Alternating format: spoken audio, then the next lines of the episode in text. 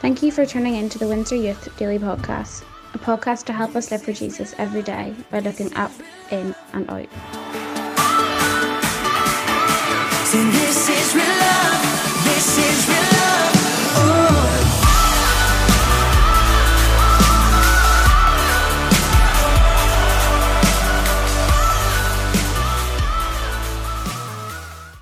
Hey guys, hope you're all doing well. Thanks for tuning in to Windsor Youth Daily.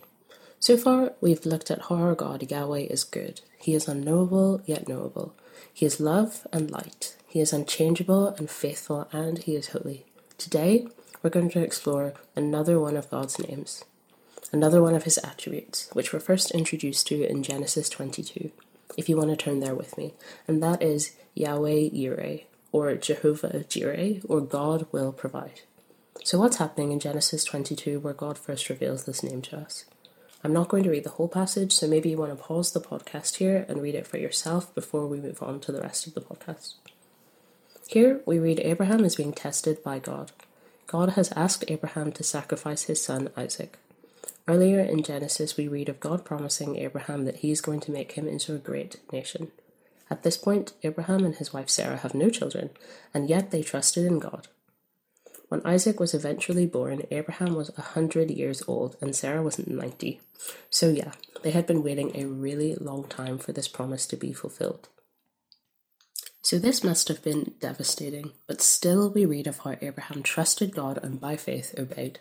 He set out with Isaac to offer him up as a sacrifice to God, and just as Abraham was about to kill his son, God stopped him he spoke through the angel of the Lord, saying, as we read in verse 12, Do not lay a hand on the boy, do not do anything to him. Now I know that you fear God, because you have not withheld from me your son, your only son. And then we read on in verses 13 and 14. Abraham looked up, and there in a thicket he saw a ram caught by its horns.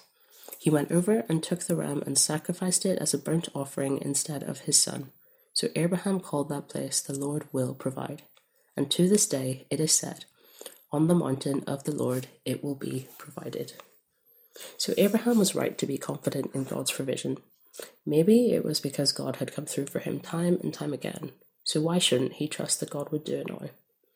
Or maybe it was because he had tried to take matters into his own hands before, as we see this in the story of Hagar and Ishmael earlier in Genesis, and that didn't turn out for the best. So from this, he learned to trust God's ways are better. Either way, he was right to be confident in God's provision. Now, hopefully, God's not going to ask your parents to sacrifice you, and He's probably not going to ask you to sacrifice any kids you might have in the future. So, what does God's provision look like for us today? What does God's provision look like during this time of lockdown and social distancing and isolation? And how can we think up, in, and out when it comes to this attribute of God? The first thing I think of, especially coming up to Easter, is how this story points us to Jesus, God's Son offered up and actually sacrificed for us all, one of God's greatest provisions. Then, when Jesus went back to heaven, he provided us with his Holy Spirit, another one of God's great provisions, God in us and with us at all times. And if that was all God ever did for us, that would absolutely be more than enough, but he didn't stop there. He provides abundantly for us. And what's really cool is we don't even have to ask Him to provide. Of course, we can and we should pray to God about any and everything. And if you need a particular provision, of course, God wants to hear from you. But what is so cool is God will provide is not just something He does, it's His name. It's in His nature. Just as God is good and He is holy and He is love and light, and He is so all the time, He is always providing. Right now, we look around us and see people stockpiling food, toilet roll, whatever else. We see people with legitimate worries about money, people worrying about how they'll provide for themselves and their families as places of work close, and people may end up losing their jobs. And we see people with concerns about their own health or the health of their loved ones. There's a very tangible atmosphere of anxiety and fear in our world right now. I don't think we even have to look that hard to see how God is providing for us in this time.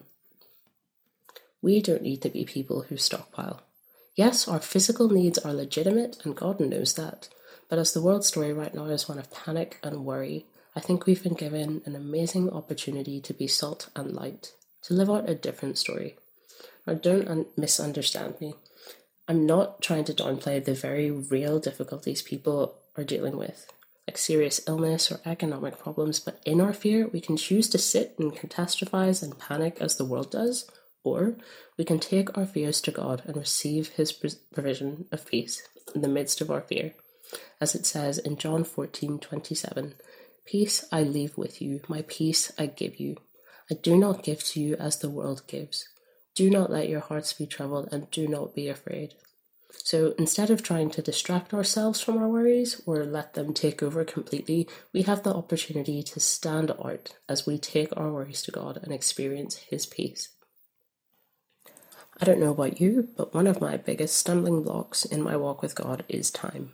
Having enough time in the busyness of life to spend in His Word, to spend praying to Him, but now I can't use that as an excuse because life is looking a lot less busy these days. So maybe with school, music lessons, sports, etc., being cancelled in this time of isolation, God is providing us with the opportunity to get into better rhythms with Him.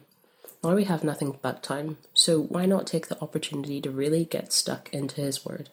Why not take the opportunity to spend extended periods of time in prayer? And maybe this will be a time we can look back on someday and say we took big strides in our walk with God and grew closer to Him than we had ever been previously. Maybe, as we can no longer gather as Windsor Baptist, as Clay, as Fuse, as Transit, etc., maybe God is providing us with the opportunity to truly be a church without walls. Church isn't the building, it's the people of God. We are the people of God. We are church. And our God is a creator who has made us creative, so maybe it's an opportunity to explore creativity in how we are church. Maybe it's an opportunity to use technology for good, to be wonderfully inventive and relationally close, to find creative ways to love each other when we can't be with each other in person. I don't know what your relationships with your families are like. Maybe you can't wait to spend extra time with your families, or maybe you'd rather isolate elsewhere. And if this is how you're feeling, maybe this is time God is providing for you to invest more time into your family, to work through whatever issues may have, and maybe to grow closer to each other. Maybe as exams are cancelled and the future looks a little more uncertain, we've been provided with an opportunity to really lean into God and fully surrender our futures to Him since we can't hold on to our own plans. Maybe this time with the coronavirus spreading provides us with a reminder of our fragility, and I don't mean to be bleak or morbid, but also our mortality. Maybe this time serves to remind us that we live in a fallen world and that should get us excited for the day when Jesus comes back to fully restore everything just as he said he would. Or the day when we get to spend eternity with him in paradise. And maybe that should also encourage us to be bolder when it comes to sharing the gospel with our friends and family who don't know Jesus. So maybe this might have been a really out there way to think of God's provision, or maybe it wasn't. Just as we can clearly see that God is good and He is faithful, He is holy, and everything else we've explored in the other episodes, maybe we need to look a little more intently so that we can see His provision no matter what the circumstances. So let's look up to God and choose to seek His provision in this time. May the Holy Spirit continue to mould and shape us as we live for Jesus every day. Tune in tomorrow, same time, same place.